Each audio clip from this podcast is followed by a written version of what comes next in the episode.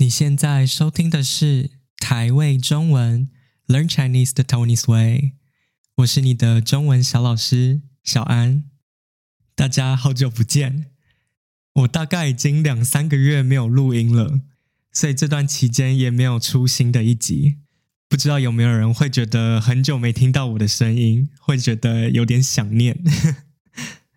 那上一集我是在二零二二年的十二月底录的嘛？录完那一集之后，我就去澳洲过了圣诞节，然后也在那边跨年。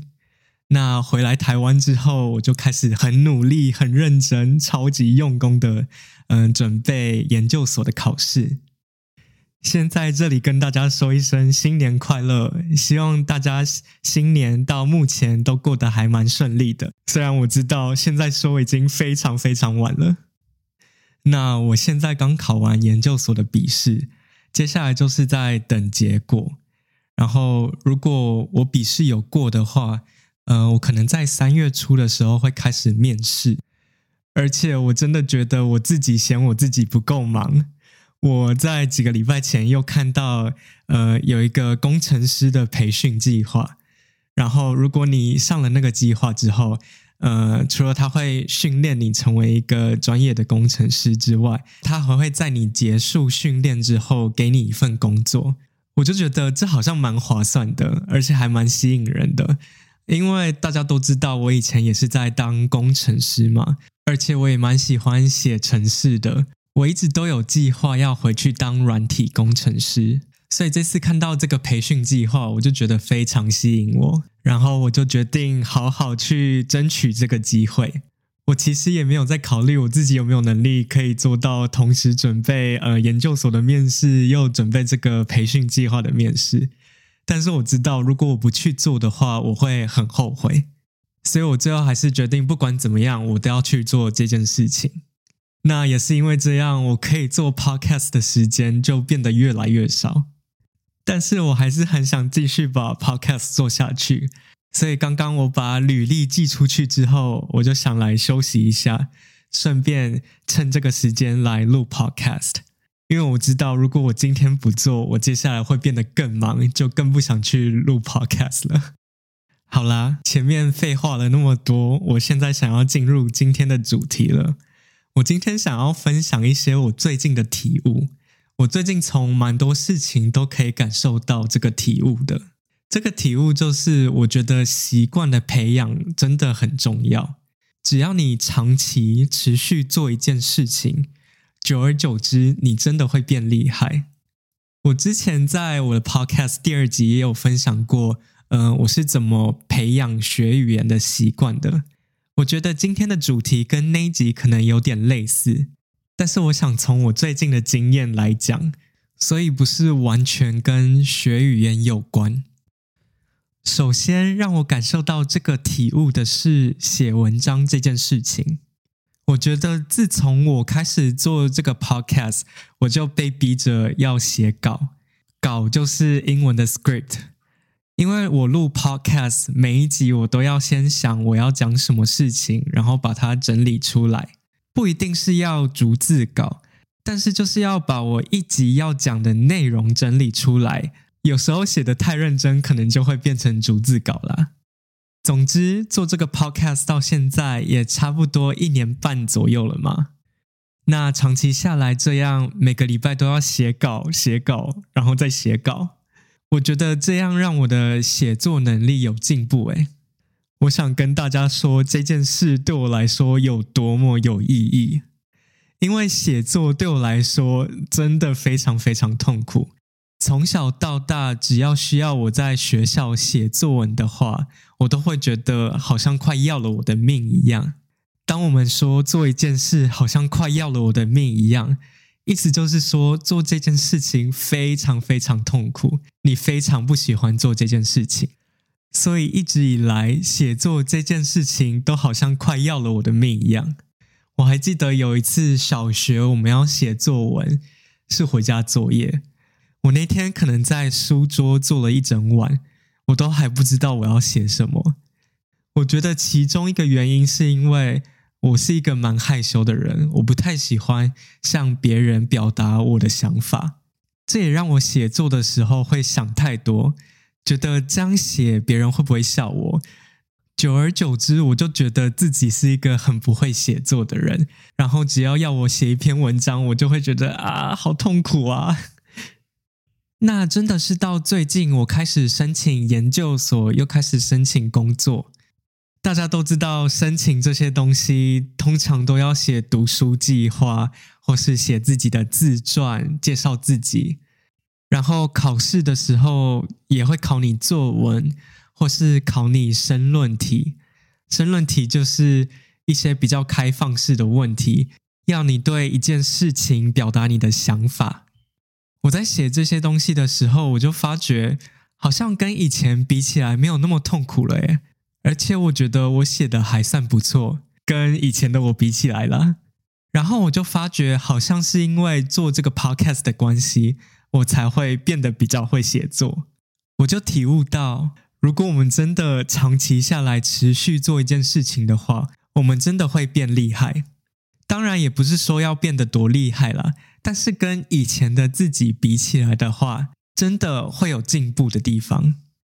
总之，这个发现让我很开心，因为我做这个 podcast 从来都不是为了让我的写作进步而做的，我只是单纯对做 podcast 有兴趣，也想帮助别人学中文。没想到会有这个额外的收获，所以真的觉得做这个 podcast 很值得，让我可以克服一些我自己从来都不觉得我可以克服的事情。那最近还有另外一件事情让我体悟到培养习惯的重要性。这件事情是学台语。我之前应该也跟大家讲过，我的台语不是很好。台语对我来说是一个 heritage language，中文可能没有这个字，但是意思就是说，虽然台语严格上来说不能算是我的母语。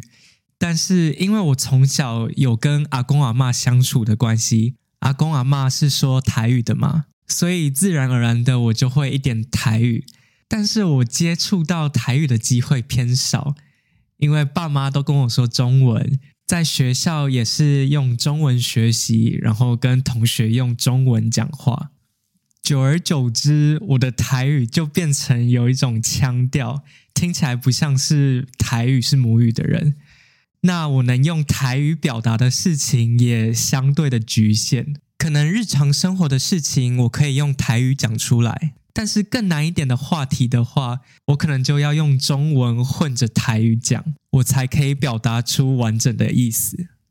那也是因为这几年我家里有一些长辈都相继过世了，所以我就意识到，如果我再不学台语的话，可能我永远都学不会了。因为可能再过几年，家里就没有可以用台语沟通的对象了，所以从去年我回台湾之后，我其中一个目标就是想要把台语学好。那我最近也真的有感觉到我在朝着这个目标前进，我有感觉到我在进步。我做的事情其实很简单，首先就是我每天几乎都会听台语的 podcast。而且我现在听的 podcast 几乎都只剩下台语的，因为台语是我目前最想要学好的语言。另外一件我每天都有做到的事情是读台文，台文就是台语的文字。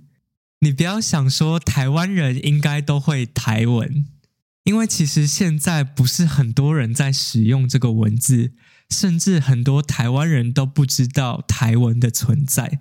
很多人都觉得台语这个语言是没有文字的，但是其实并不是这样，只是因为我们在学校的时候从来没有学过这套文字，我们都是用中文来学习。关于台语的文字，这个故事很长，我觉得以后可以再做一集专门来讨论台语的文字。总之，自从我回台湾之后，我就买了很多用台文写的作品。包括小说，还有诗集。我现在做的事情就是每天都要去翻这些书，不管读得多还是少，我至少每天都要做到这件事情。那我读这些书的时候，我不是只是单纯这样看过去，我就很像在学一个外语一样。我看到每一个不会的字，我都去查字典，而且就连一些我会的字，我都会去查字典。因为我现在最想改善的是我的腔调。自从学会台文之后，我发现很多字的发音我都是发错的。我可能都是用错误的发音或是声调来讲这些字的。你们应该也可能有听过台语有七个声调，我也是因为学台文之后，我才搞清楚到底有哪七个声调。总之，这样每天读台文，然后去查字典的习惯，让我的台语真的有进步。我觉得我的腔调改善很多。我现在有时候在社群媒体发文的时候，我也会用台文打。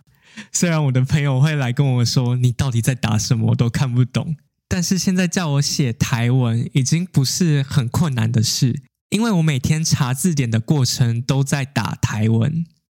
而且我每次跟我阿嬷讲话的时候，我都觉得这次讲的又比上次更好了。虽然对阿嬷来说，我的台语应该还是很烂。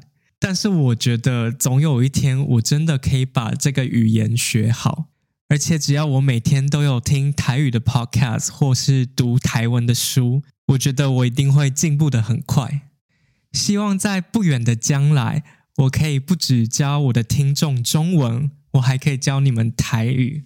而且我觉得我的听众很多都对台语有兴趣，这也给我很多动力，让我想把台语学好。你们等一下，我会加油的。总之，今天讲这么多，我想表达的是，我们只要长期下来，持续做一件事情，我们最后一定可以得到很多收获的。然后，我们不一定要每天都做到这件事情，不用给自己那么多压力。我们只要常常做这件事情，不管做得多还是做得少，它一定可以变成我们的一个习惯。希望我今天的经验分享对你们有帮助，我也希望你们的中文可以进步得很快。